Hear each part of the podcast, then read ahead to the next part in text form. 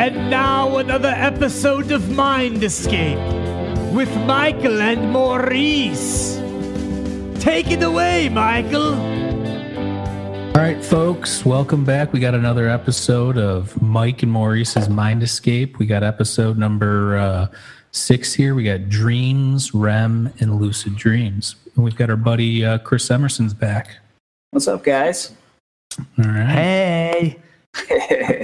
Let's get weird. So, Chris. Yo.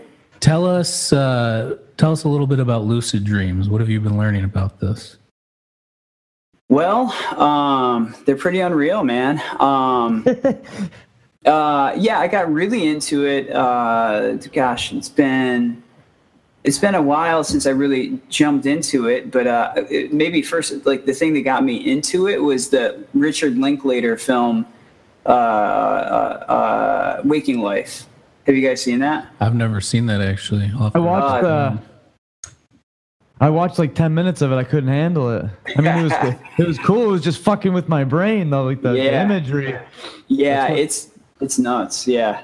Did you tried to watch? What about it made it so hard to watch? It's filmed and then they animated over the live action, shots. So it's very strange to watch. It's like chromey. It's called like chromey. Hold on. I don't really know. I can't remember what the hell it's called, but... You looking it up? Yeah, they use some weird technique on it. Chromation. It's definitely not Dazed and Confused, I'll tell you that. Yeah, this kid told me to watch that movie Pie. That's the most psychotic thing you could watch. I don't even know. Oh, yeah, that's... I was going crazy at the end of it. I can't believe I watched the whole thing, so... Yeah, that's crazy. It's called Rotoscope. Yeah, that sounds about right. Pretty crazy. Yeah. So anyway, it's this whole thing where you don't know if this guy's dead or he's dreaming, or it's this, this kind of existential kind of thing, but they talked a lot about lucid dreaming. And, so then like a little later on, I came back around to it and read a couple books and, got really serious about like the discipline of how to train yourself to do it, intentionally. And, at one point, like, I was real disciplined with it, and I would have up to 4 separate lucid dreams in one night.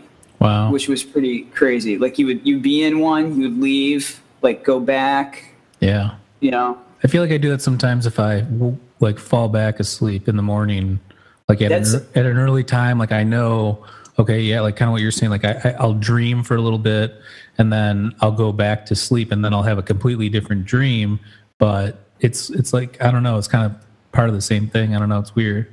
Well, actually, so part of the technique is, one thing you would do is set your alarm for, like, let's say, 4 or 5 a.m.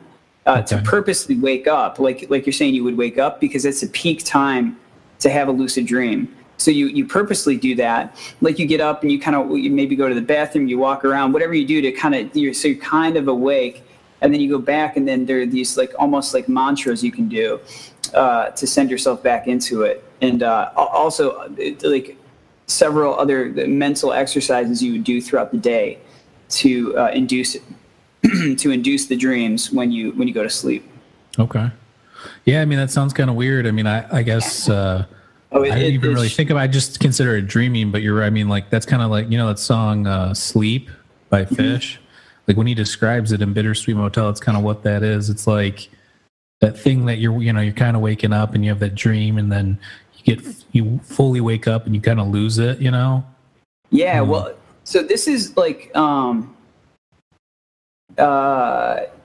it's one thing to have, like this, maybe accidentally have one or like have a moment of it, but it's a completely different experience when you when there's like a serious intention behind it and you really work on the mental part of it, and there are little exercises you can do inside the dream. But essentially what happens is you wake up fully conscious in the dream world, and then from there it's the things that apply here in waking life do not apply there, like the laws of gravity or any like physics, they're out the window. So, but you're saying that there's things that you can do to kind of stimulate this thing. You're saying during the day. So what are they mental exercises? Are they physical exercises? What are they?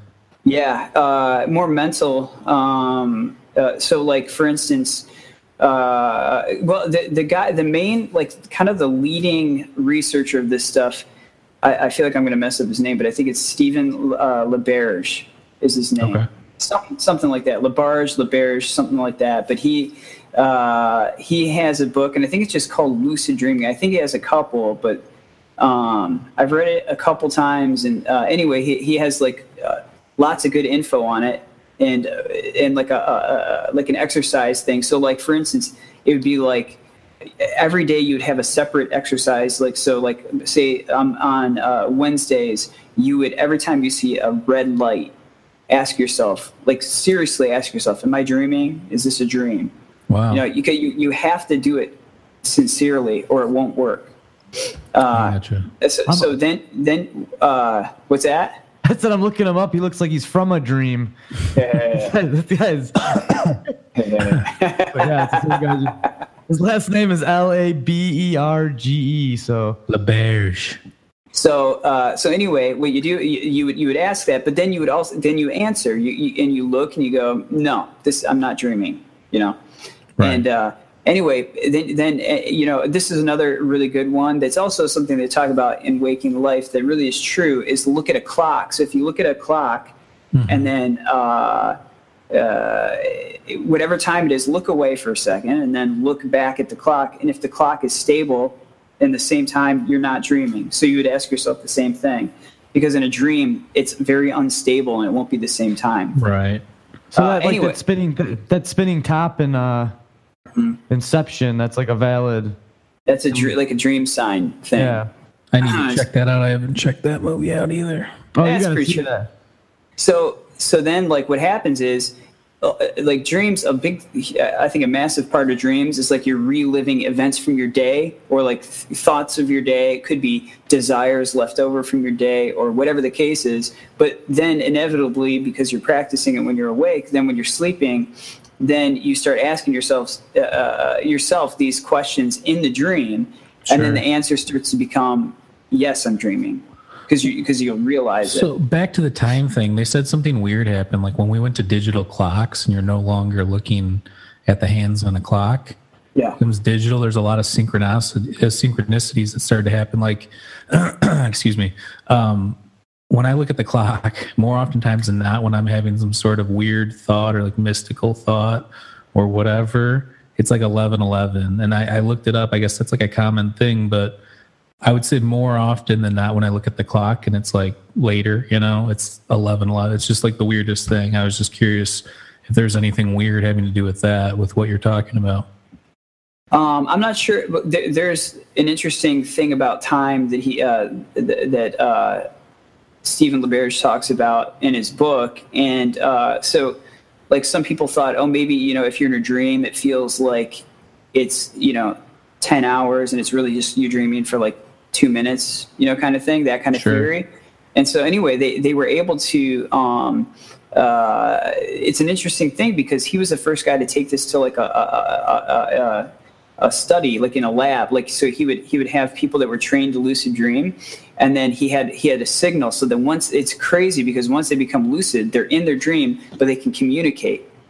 So they would know what time it was in Waking Life, and then send them in, and then keep track of time. Like I forget exactly how they did it, but what they found out was that when you are in a lucid dream, time is perceived the same way it is in Waking Life, which is pretty crazy. But yeah, that is weird. What I would say that what it doesn't tell you is how time is perceived when you're not conscious in the dream. So it could be just a thing of that's how our consciousness works when we're aware of any, whether you're in waking life. Well, I was going to say that too, because like, let's say hypothetically I have a dream and it's 3 hours long. Mm-hmm. I might only take 5 to 10 minutes of action time from that when I remember it. And I have a good memory. So, I mean, I don't remember what you're saying kind of makes sense because I don't remember that whole span of like the whole thing playing out over time. You know what I'm saying? Like, it's just this small clip of like a movie, but it's not anything of significance, you know, not how long it takes to get there, you know? Well, okay. So then there's another interesting thing about that. So the other part of the exercise is that as soon as you wake up, and actually this is for any dream, and this is a big way to help induce lucid dreams. As soon as you wake up, do not move an inch. And then you lie there very still, and you try to recall as much as you can of the dream. And then, and at first it's really tough, and then you get better at it. And then I've got a journal of these crazy dreams, you know, like, and so then you keep like, some people don't do this and they're able to do it anyway, but it was effective for me. But anyway, then like, but when you're in a lucid dream, I mean, you don't really forget it because it's really, really intense and really vivid. Impactful, yeah. Now, does lucid refer to you knowing you're awake, or you knowing you're in a dream, or does it just mean that you remember the dream completely? No, lucid is that you're aware of the fact that you're in a dream, but you're not in your what you would think of your normal sleeping state. You're in your waking conscious mind, but living in the dream realm. So, would you say that's kind of close to like daydreaming then? Like if you daydream. Some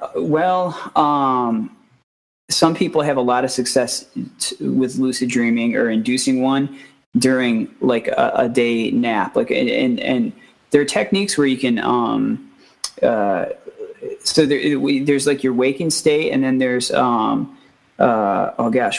what's it called? When you're in between, there's a name for it, hypnagogic. The hypnagogic state is that state where you're like, oh, you're kind of like, am I in a dream? Or, you know, sounds like something from Stranger Things. Yeah. No, like a lot of times in yoga at the end, they have what's called shavasana, and it's where you've worked really hard, and then you just lie there and take a nice rest at the end. And a lot of times in that, I'll get into that hypnagogic, not a lucid. Yeah, that's my favorite part of it. The end. Yeah. Yeah, well, me too, man. Hey, I mean, because the thing that makes that worth it is the work that you do on the way to it. You know what I mean? Right. Kevin loves himself some sleep. Damn right. Damn right. What was I saying about that? So anyway, well, I got a question too. So, I have this like reoccurring dream. And it's of this like beautiful, like Corinthian building, and everything's glowing, and it's like on the beach on this like ocean, and things, it's like shimmering, like the whole thing. And then I find myself inside of it with like my fiance. And then I'm like walking around, and I walk into the hallway, and I see things like a table from my grandparents' house from the past. And then the odd thing about that is one day I was meditating, and I was so deep into it. I saw that same building, and then I saw this like weird presence there too. I don't know. I was just wondering if, you know, if there's like a correlation between that as well, like being in a deep mental state and being able to kind of recall those things or tap into it.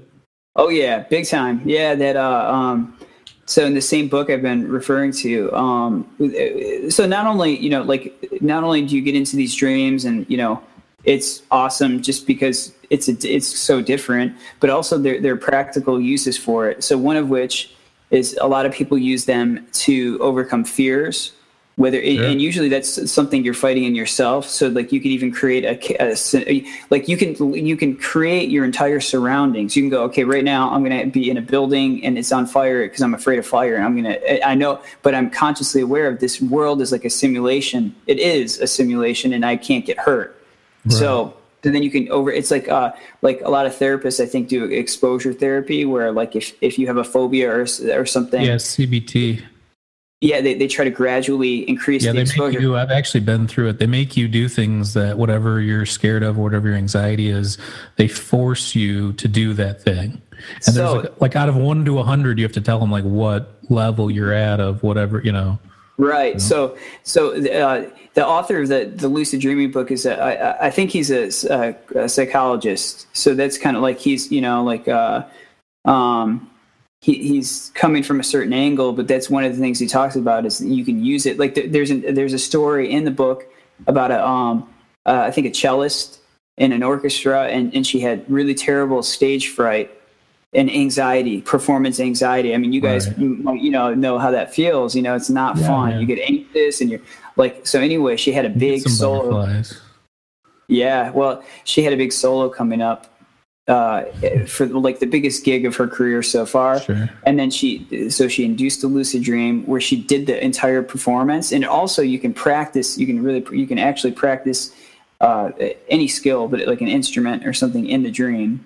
Jesus. And so she did that and then nailed it in real life, you know, and wasn't anxious at all. Like she overcame it because in that zone you can confront the things that you're afraid of, but knowing that everything's going to be okay because you're creating it and you're the one doing it, which is really what all that's happening anyway.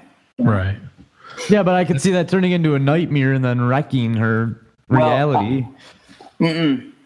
Well, here's the thing. You got to kind of have confidence in yourself anyway if you're going to overcome it in the dream. So okay, so here's an interesting point. He does say that people that are have certain mental disorders, and I'm not, you know, like I'm not a I don't know exactly what they are, but maybe like multiple personality or whatever. He's like, these people should not be doing this because you know the guy that shot up the movie theater? I think it was that guy.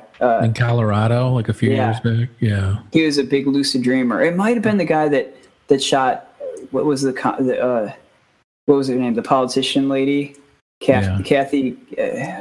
So basically anybody that's not mentally stable shouldn't be. Well, because I think those people have a hard time discerning what's real and what's not anyway. And then if you throw something like that into it, it's pretty powerful, and it could be. Yeah, I mean that turns into Inception, where you don't, like, you know, when he doesn't know what the fuck's a dream or not. Oh, I see what you mean. Okay, now what they're talking about is false awakenings with that, and that's a real thing. I've experienced it multiple times. Like, okay, so for instance, the first time. Like a dream within a dream, and then you know, like that kind of a thing. Yeah, well, check this out. This is how it happened to me. It's happened more than once, but the thing that comes to mind, it was the first time that I had induced a lucid dream after I'd been reading this stuff and was trying to intentionally do it, because it happened one other time, not on purpose. But anyway, the first time that happened, I became aware. And one of the exercises, it's really crazy. What you're supposed to do is you look at your hands and then you like rub them together, and the sensation of that keeps you really aware and awake. Just something about that. So anyway, I was doing that, and I was like, oh, I'm doing it, and then I got myself all amped up, and I kind of slipped out of it. And then I woke up and I was like at my parents' house, and I was like, oh, Dad, I had the craziest experience. You know, I've been working on this and I finally did it. And then I noticed stuff wasn't right. And I looked down and I'm like, where am I? I'm like, oh, I'm still in it. And then I just looked up. Walks past you. Well, yeah. And then I'm like, whoa. And then I just floated and went right through the house, and I was out. Yeah, so basically that's that thing. I mean, we've seen that in the movies where somebody will wake up, think that they're woken up into reality, but really they're still in that plane, you know, they're still stuck there, and then they'll wake up again finally for the, you know, the last time. And now for the real, like the real trip of it all is like, this is kind of what Vedanta, the yogic philosophy, tells us, is that, you know, it's the same exact thing going on right now. It's just that we assume that this is real. So like if you're in a dream and you're not lucid in it, you just assume that when you're that conscious self in that waking state, you just assume that's what's really happening, and the people are real in it. You know what I mean? You don't you don't realize you're dreaming. Now lucid dreaming is a different kind of state. But then when you wake up, you're like, oh, of course that wasn't real. You know? And so what they're saying is, no, what you are doing right now, that of course that's not real. You know, That's not the like, and so this is why they call it self-realization, because you wake up to it. You don't understand it intellectually, and you don't feel it emotionally or any of that kind of thing. You become it. Like how the dreamer becomes the waker becomes the self. Gotcha. Jesus. It's intense. It's pretty sweet though. I like that. What about REM though? Kevin and I, before we jumped on, we were talking about REM for a little bit, rapid eye movement. That's when you get into such a deep sleep. It's something that mammals and some birds do, where your eye starts to literally go back, almost like you're reading like a million words a minute, kind of back and forth. Right. You know, what part do you think that has to play in dreams? Pretty big one. Or do you think it's just a byproduct of dreaming?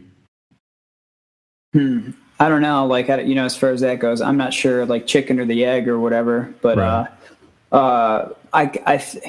You know, like, don't you do all your dreaming during the REM? I think that's the peak. Yeah. I think that's the peak time. So that's like when you're supposed to do the purposeful, you know, the wake up at that early hour, you know? And here's another interesting thing is that, I'm always tying it back to the yogic thing is that they I don't know if we talked about this last time, but they divide the day up into these sections. Yeah, you know, from like 4 a.m. is when you should start learning things because that's when you're the most susceptible to like taking it all in. Taking it in. So 4 to 6 a.m. is the sattvic. They call it the highest. And that's then, what you want. You want to be most sattvic, right? Like that's the best one. Sattvic is the highest, you know, and then Rajasic is just kind of when you're engaged in the world and you're working and it's and you're very busy. Tamasic's no good. Tamasic is no good. We're in the Tamasic talking about Sattvic though, so I think we're okay. This is my realm of life, man. It's the late hours. Hey, you know. Yes. But here's an interesting aspect of it is the best time to become lucid in a dream and experience that world is during the Sattvic. Okay. So and is the, like, that's what we were talking about, like four, like that's when I mean, I don't intentionally do it, but that's like when I do wake up from whatever, for like whatever reason, and then I'll fall back asleep and do what you're talking about. So obviously there's something already kind of built into us, and I don't even have the best sleep patterns to begin with. So it's just something that must be ingrained kind of in us to begin with. Yeah. Well, that's the idea behind the Sattvic, the Rajasic, and the Tamasic is that it's just a universal. It's just like how the sun rises in the east and sets in the west. You know, it's like it's just rhythm. It's just the rhythm. Yeah, circadian rhythms in. Yeah. Little shout out. As far as you know, we're talking about dreams and everything. Did you ever get into the Edgar Cayce dream stuff? He's got a whole catalog of what certain dreams mean. Like if you dreamed about you were flying, it actually has some sort of meaning and it's correlated, or, you know, like that kind of stuff. I mean, you can look it up, but I guess it's he's got a whole, you know, kind of like list of things that kind of have a, you know, meaning when you're looking at it like that. Well, actually, yeah. I had actually something to add to that because I was going to ask, do you think dreams are like a byproduct of your own whatever's coming from you, or do you think it's an actual realm where you can communicate with other, I don't know, dimensions or whatever? Well, you know, what I can say is that I don't think one way or the other we really know all that much about them. But yeah, we literally know nothing about dreams. I mean, we right now we're talking about like the most cutting edge stuff, but in reality there's really not too much going on as far as what we know about dreams scientifically. Yeah, I mean, as far as like, are they a different realm? You know, like the thing is, if we like, I even said dream realm, and like it's like you're talking about a place, like a physical place, and it's like kind of like I think it's something beyond that, you know. But you know, like, I don't know what I think about that part of it. I usually try to just keep it within, okay, what can I know? Like, it's like, I don't know, you know, I can't know, like we were talking about the dream we had, you know, right, when we were visited by friends, you know, and then, yeah, you know, like, I can tell you the thing. Well, I was just going to say, I've been questioning it a lot lately because one of my real close friends passed away, and I've seen him in a couple dreams, and I'm just, when I wake up, I go, that was him communicating. He's telling me he's all right, this and that. And then as the day goes on, the dream becomes more fake to me. And then I just kind of convince myself that that's just something that I'm conjuring up in my own, you know, mind to help me cope with the loss or whatever. Mm-hmm. Yeah, and we were talking about, I had the exact same thing. I didn't have multiple ones. I had, you know, I had one and it was very intense, you know, and like, but yeah. It's like, we were talking about this, you know, it's like, you know, getting truth from places, unusual places. You can get some of the most amazing truths out of a fictional piece of literature, you know, like yeah. Herman Hesse. He's my favorite, like Siddhartha, mm-hmm. You know, the author of Siddhartha. He has some amazing books, Narcissus and Goldman, Beneath the Wheel, Steppenwolf is one of them. But, you know, these are fictional books, but there's some really amazing truths in them. Right. Like yeah. This is what the purpose of mythology was, I think, you know, is to pass along truths through story. So if it's helping me, it doesn't really matter if it's like, yeah, it's like, okay, like, well, like, I mean, like, there's a quote or like a thing in the preface of Victor Wooten's book called The Music Lesson. And he's yeah. like, look, he's like, I'm going to tell you right now, some of this is true and some of it isn't. And he's like, don't worry about it. What do you, yeah. you know, and I thought that was cool, man. I mean, it's like, I dig that. It's a cool concept, the way of looking at things. Like, it doesn't really matter as long as it's the function of it's good, you know, like yeah. if it's doing what it's supposed to. But it's a different thing. It's very different to have that kind of approach in a teaching kind of environment. I mean, you can't, it gets too convoluted then. And that's you know? Well, no. What I meant to say was like in a I also read a book, kind of around maybe a little before I got into lucid dreaming, called A Million Little Pieces or something like that. And it was this book about this drug addict, and it was really intense. But then it came out later. People did a little digging, and they found out he had lied about like. So if you're presenting something, if you're presenting something as something that's real and then it's not, that's not cool. You know what I mean? Definitely not. But if you're an author or a poet or a songwriter, and you're writing something and you're creating a story to share some kind of whatever you want to call it, truth or emotion or something, then that's, you know, so like whether the person that visits you in the dream is you know, a part of your own subconscious or whatever it is, I mean, it's helping, you know. Right. I actually, back to your guys, I mean, you guys had these dreams of friends that you've lost. You know, obviously Dave was a good friend of mine too. I, you know, obviously wasn't as close, but I can say that I think that there's something to it. I don't know that you're necessarily tapping into a different realm, but maybe the presence of that person or whatever, their energy is still there, so that might have something to do with it. I find it hard to believe from what you explained to me, what you experienced, Kevin. I don't know yours, Chris. I don't know your dream that you were talking about, but I know Kevin, we had a conversation about it, and I just don't believe that it's just your brain making that up. Like that to me, that doesn't make sense. Yeah. Yeah, I mean, man, I don't know too many things that do make sense anyway. Yeah, no shit, man. Yeah, life's a riddle. Yeah. But what about? So I was going to ask you though. We're talking about all this great stuff and dreams and everything. I was going to say not just to get evil or dark, but like, what about nightmares? You know, like what are nightmares in comparison to dreams? Is it a dream that's just negative? Like,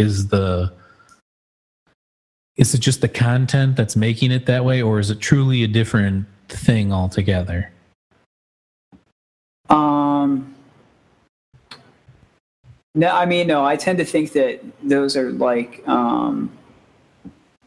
similar to how, like, if you have you know, say you experience something throughout the day and then you have a dream about some kind of thing about it, you know, it's like a residual, it's a residue of your waking life. And I think that those kinds of things. Like, for instance, my daughter had a nightmare last night. Yeah. And I can almost guarantee you, in her sweet little mind, it was like Monstro from Pinocchio. You know what I mean? Like Geppetto. So, like, I think that we have deeply, you know, like this is, you know, like I said last time, man, I don't know anything about anything, but like what I would guess is that, like, It's like a thing, like it's like it's a deep-rooted fear in yourself rather than some external kind of like threat or something. So you think it's like your inner demons or ego or whatever kind of playing itself out in some dark yeah dream? It's like, trust me, there's enough thoughts half the time. We don't need an extra one, you know, right? Like from outside, it seems like. Yeah, I mean, the world's a pretty negative place right now. That's why we kind of started this podcast to begin with, is to spread the light, the love, and the truth out there. There's too much bullshit going on. Preach on, brother. Preach on. People getting at each other's throats. Let's just heal, brother. Heal. Yeah, it's like, is, you know, like I think it is what you make it. Like I kind of, I know what you mean. Like, I think people are being negative, but the world has been the world, and it'll always be the world. No, I agree with that. You know? No, I'm not disagreeing with that part. I agree with the first part of what you said, that it's people kind of reacting to this. And I think it's partly the fact that we all have this internet, and it's all at our fingertips, and it can be the most powerful tool, and it can be the biggest, you know, detriment. There's people killing themselves from being bullied and killing themselves from, you know, just crazy stuff on the internet and all sorts of weird stuff, you know, and, you know, just the climate of it. It's just, you know, we talked about this too, that the internet's basically the Akashic record. If anybody knows what the Akashic record is, it's mostly this astral space where you can gain all the knowledge from everybody that's ever lived, that, you know, anything that's ever been created, basically. So I have a funny story to talk about the Akashic. My dad just told me the story that when he was first reading Steiner, and like he had, like, and shortly before that he had read the Bhagavad Gita and was kind of just seeking and getting hungry for something more. He said that in a Steiner book he mentioned the Akashic record.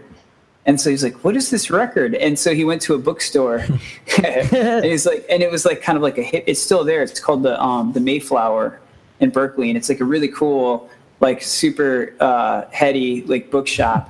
And he went in there and these guys got your heady books. Hit your warning. Oh yeah. Heady books here.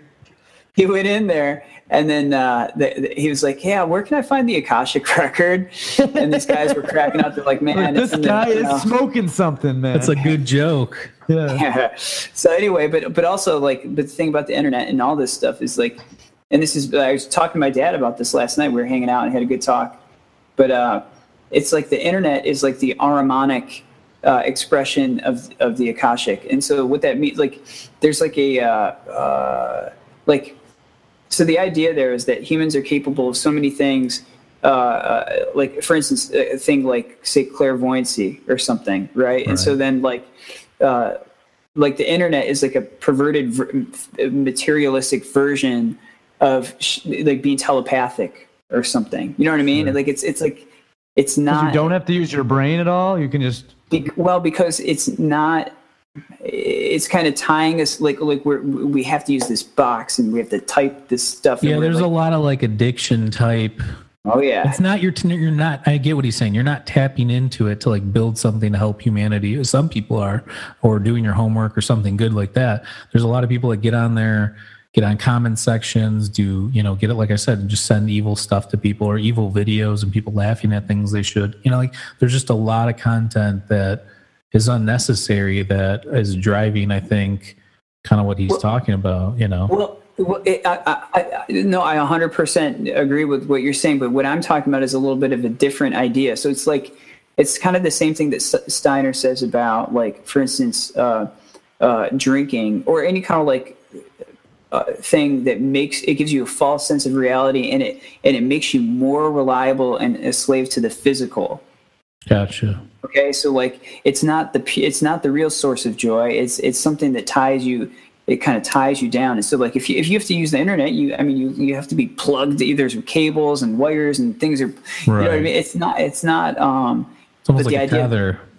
Yeah, but there, yeah, and you're stuck to it then. But whereas Steiner was saying, no, you can become almost like we talk about a lucid dream. He was saying you can be lucidly aware of the spiritual world. Sure. And the language of it, you know, and I think that's more vibrational. Like everything I've been reading, it sounds like they call them octaves. It's like either their different planes are based on vibration somehow. Oh, I see what you mean. Yeah. How that works, but I think that we're on this, and everything I've read, like the more low of an octave it goes, the more negative or evil. The higher the octave, the more good, light, positivity. That's just what I've been kind of learning. I don't know, through all that stuff, but yeah, and that kind of and we can see that kind of play out in even in music. Like if you listen to a lot of the, like I feel I'm so old, man, but like talking about this dubstep or whatever this is, the right. All that. It's like, I have some sort of disease in my brain when I hear that kind of stuff. Yeah, but like the thing of it is, it's like very low. It's very low pitch wise, and you have primal, and then contrast that with like seeing like an amazing performance with the DSO and the high violins playing a melody. Right. There are obviously lower instruments, but just like you don't get that kind of anything low. Think about like anything classical; it's like always ominous and dark. It's never I don't know. There's just something weird to it. Even like a lot of Pink Floyd stuff, like the piano parts and stuff, are just really low octave and kind of dark. And so there might be something to that. I mean, who knows? Well, I've actually been looking into this concept called negative harmony. Have you guys heard of this? No. And it actually, like everybody, like maybe it's all the time, and I'm just becoming more aware of it. But people talk a lot about in music or describe music in terms of brightness and darkness, just like you did. And so that they have this guy. And actually, I ordered this book on Amazon. It should have come today, I think, but maybe it'll come tomorrow. But it's a theory about harmony, and like you guys know, the circle of fifths. Yeah. Like the diagram, the circle of fifths. So, and I'm going to mess this up because it's new to me, but basically when you go, let me see, I got to do it the opposite way because the camera, but like when you go, you're going C, G, D, and you go around and you're doing the circle of fifths. It's the brighter sounds. And then it gets darker as you get into the latter part that it's like it talks about polarity, like, light and dark, yin and yang, the whole thing. Yeah, that makes sense kind of actually what you're saying. And then the concept is that you can have a melody, like the examples I've been seeing is like, say you have a melody in the key of C, or just take a C major scale. You have root, you go whole step, half step, whole step, whole step, whole step. Okay, so there's intervals that you're going in the scale, and then you can also go the opposite direction in the same intervals, and then through that you can create harmonies that have a similar device as like a 5 dominant chord would. What I mean? But on the other side of the circle of fifths, though, you go across, and then it's cool. I got to look into it, but it's really fascinating. No, that sounds like a cool concept. So, what does it create? Dark sounding harmonies? Attention type shit. Well, it's more about getting to the same place from a different road kind of thing. Okay, so so how certain chords serve a certain device, they're a device in a song. Like there's a 2-5-1, or there's a a major chord that goes to the minor 4, and that has an impact. Well, what they're saying is there's a whole other world of harmonic potential that we don't usually think of. It's like the inverse. If we were talking like math, it would be like the negative integers of music, kind of. I don't. Like if math goes like 1, 2, 3, 4, like 0, then -1, -2, -3, kind of like that. I guess. So it's like almost like the like a like a mirror of it, but just the opposite way. Yeah. But then there are some things about it I'm really just starting to become aware of it, and I'm certainly I wouldn't say even knowledgeable about it. I'm just sharing the idea of it. No, but like it's cool, yeah. It's something about where you have to base it off of the fifth. So like if you're in C, you go to it becomes G Phrygian instead of C major. Right. So it's there is some math you have to do in your head. So when you're like doing D would be like D Mixolydian if it was A or something like that. Well, if it were D, it would become A Phrygian, I think. Okay. No, I'm saying if it was A, it would become D. Like if your A was the lower octave, it would be D would be the higher one of whatever. Yeah. Mm-hmm. So that's actually kind of cool. I mean, I guess I never even really thought about that. I mean, I played the guitar too. Yeah. But yeah, I mean, all this stuff is just crazy to think of. I mean, like just the whole dream thing. Like I said, we don't know anything about, like we literally know nothing about it scientifically. Like I think the best explanation I heard, which wasn't like a very intricate one, was one where they described it as like, okay, so we're basically machines, and that when we sleep, our body's running on such a low, you know, whatever, that we're on like standby, and when we're on standby our mind does the same thing kind of, and then that's why. So if that was the case though, I'm thinking to myself, well, that means that maybe there is a different realm, because if your mind and your body are on standby, nothing's really going on, there's not much activity, or there is actually when you get into REM, but you know, that point it's like maybe there is something going on there, because if our bodies are kind of like shut down, you know, it's kind of like you know, putting an amp on standby or a computer on standby. Yeah, I mean, I hear what you're saying, but I always like really dislike those like machinery analysis. I don't like it either. I'm just telling you what the best thing I've heard. Oh, yeah. That's not what I believe. I believe more along the line of like what we were talking about earlier. You know, I believe there is something else, and there is a lot more to dreaming than we know. And the whole, you know, we can get into this too, is the DMT factor. I mean, I think we were talking on the other one a little bit about it, but they think maybe, you know, maybe your body's slowly releasing DMT, and when you get to the REM cycle, like you need to be asleep. That's why you need to be asleep for a certain time to get into it, because maybe that's when your body starts to produce this stuff, and that's when you start to dream, you know? Yeah, I don't know. But like the one thing that's really useful about it is once you get into a lucid state and you've kind of worked on being able to be really in it, because what'll happen is at first you'll get excited and then you'll forget that you're dreaming, you know? Yeah. You'll think that that's real, and then once that happens, then you're done and you'll be out of it. But when you are in a real like conscious lucid dream state, what you realize, you look around and you look at the how intricate everything is in the dream. Like the thing I always talk about with this is like you look around and you see millions of blades of grass, and you see these trees, and then you see houses, and you see all this stuff, and they're images that you've made, sure, like, that are stored up, or there's some kind of like composite thing of memories. But the fact of the matter is you're creating that entire world in your mind, you know, in real time.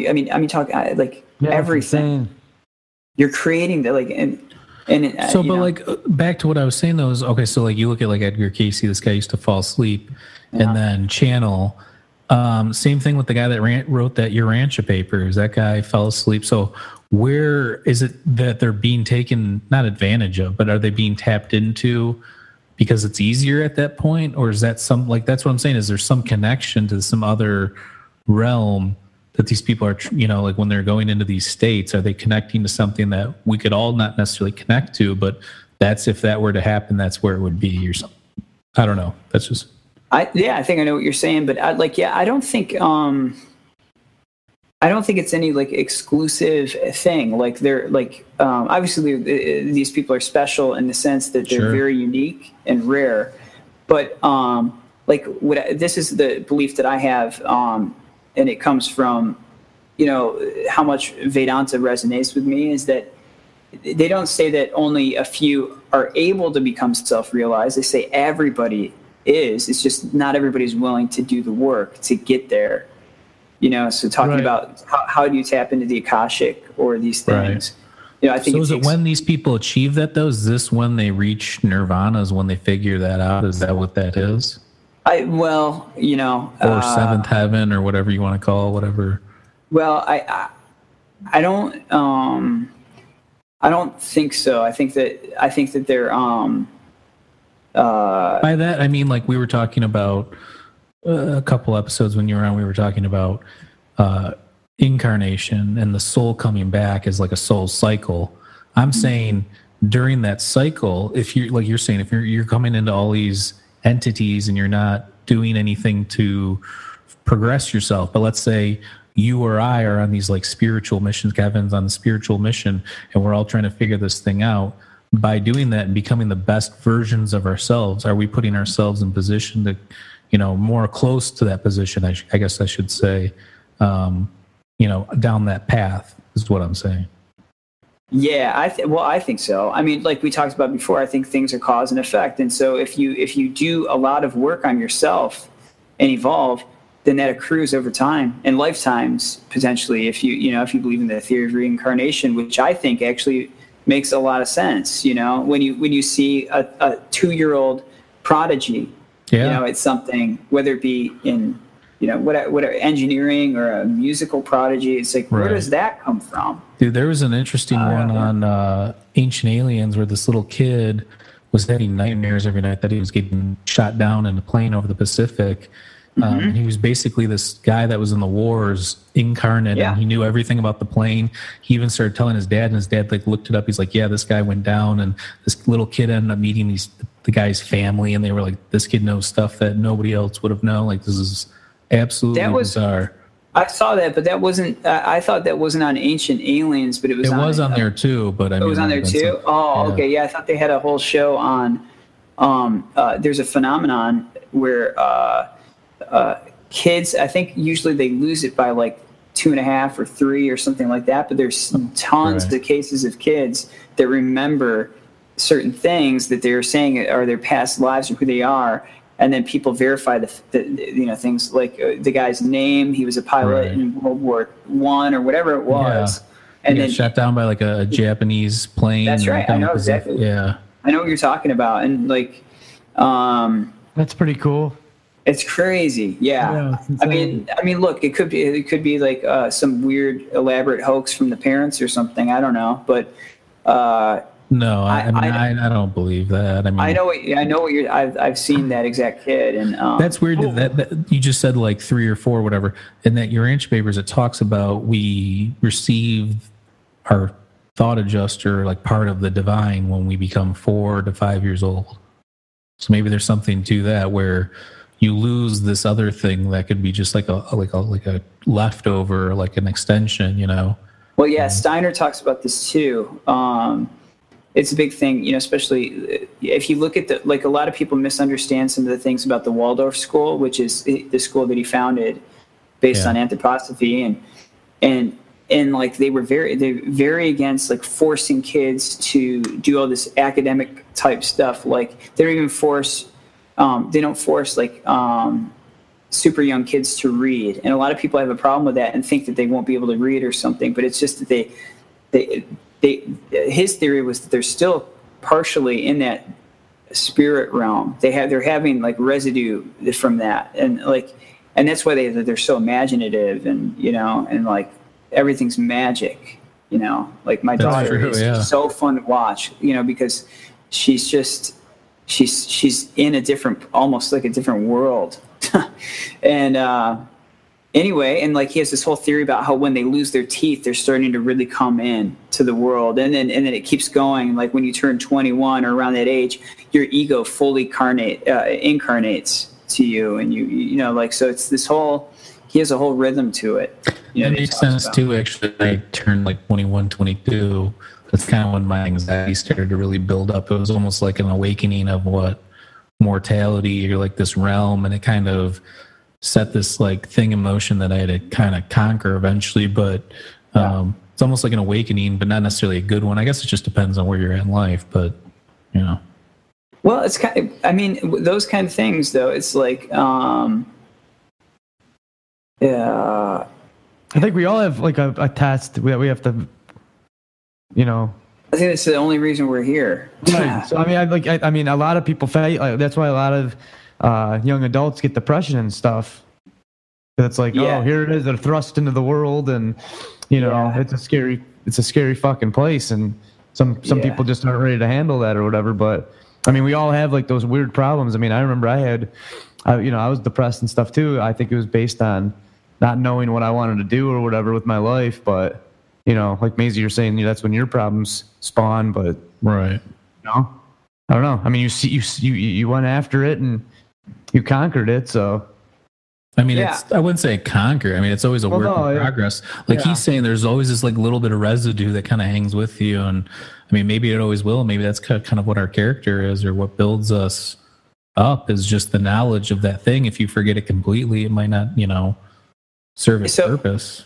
And then the other interesting thing is that this is talking about Steiner now, is that I think he had, like, similarly on the macro level, on a larger scale, what he talked about was that a similar thing happened with human beings in general, is that we used to be, that's when you had all these magical stories and all these things that were trying to tell truths about the ultimate truths through stories, through myths, and they were very connected to the stars and all, and even the spirit realm, if you want to call it, whatever you want to call it. But then it's gradually, it's like what he calls that harmonic, you're being sucked down into the world and thinking that this is it, you know, like this is all there is, or, you know, like it's like, but then I think he says, so is the harmonic, is that like a reality prison basically? Like, you know, it's more of a being. So he talks about like the devil, or is it not that evil? It's Donald Trump, bro. So he, like, normally when you hear like people talking about like religious stuff like this, they'll talk about there's like God or Jesus and the devil. And what he said was, the whole thing about Christ was he was the balance between three different entities or beings, whatever. They're on a different, like you were saying, those different octaves. These are more powerful, more developed beings. But he said Christ is the center of it, and then there was the Luciferic, and there was the Ahrimanic, and that's why he was needed to bring balance to the world. So the Ahrimanic is just. So I guess what I'm asking though is, are they both evil? Like, because Lucifer can be interpreted definitely as evil, because even if it's just error, like let's say it's just an error in life or an error in judgment or error, and that's what's, you know, that is, then what's the other side of it? Well, they express in different ways. So like the Luciferic, I think his thing with that was, it was more like the you would see that you guys have to have my dad talk about this stuff one of these times, because he knows we're gonna so bring him stuff. On yeah we'll yeah, bring he, your dad and we'll have the whole family. Yeah, right. You're kind of going through the thing here. Sarah, by the way, Sarah's mad that you guys didn't ask her to be on an episode. So. She can be on an episode. What do we got? Is she I don't know. Social worker, teacher? She got her degree, her master's in forensic psychology. So she might have some cool like kind of like stuff to talk about. We can get her and Emma on here and get a real woman's point of view of the world here. So wait, I lost my train of thought. Okay, the Ahrimanic and the Luciferic. So, like the Luciferic expresses, I think, more in art, and it's kind of like the, you know how you hear the stories about selling your soul to the devil, or like the dark side of, like if you think of Jimmy Page, as much as we love him, there's like something dark about that guy. You know what I mean? Have you ever heard of that? Don't you? I mean, you know what I mean? Like he's like, there's something like, he's like a mad dark wizard guy. And like, so I think that would be more like what the Luciferic is. It's like that, like ego, like artistic, creative side. And then the Ahrimanic, I think, is expressing itself more as the current state of scientific thought and reductionism in the materialistic things. Which almost like kind of, you know, so the question, like, are they evil? I think they somehow they have some kind of role they're playing, you know? Yeah, but I mean, couldn't something play a role and still be evil? Like, I get what you're saying. Yeah. But couldn't it still, like, that's its purpose, unfortunately, for whatever that entity is or whatever that energy is? Well, I think, but I think that if you believe in free will, so if you ask yourself, do you believe in free will? And if the answer is yes, then that means that there's going to be the potential for evil. And we see this play out. We don't even have to put it on a spiritual level. We see this play out in our lives. If there's freedom, there's always there's going to be, like, for instance, I'm a lover of maximum liberty and freedom, but I also understand that can lend itself to, like, say, free speech. Sure. Well, one thing that's included in that is people saying really awful things, really hateful, awful things. Yeah. But it's essential that they can do that, sure. that they have their free will to do that. And so if you're going to have freedom, you're going to... That's been a real hot topic lately, too. It's bad. I'm gonna tell you. But that's why we're doing this. That's what I'm saying. We stay away from that and just bring light to the world instead of all this darkness. Sorry to cut you off, but talking about darkness, do you know anything about this thing? It's called the Devil's Bible, the Codex Gigas. No.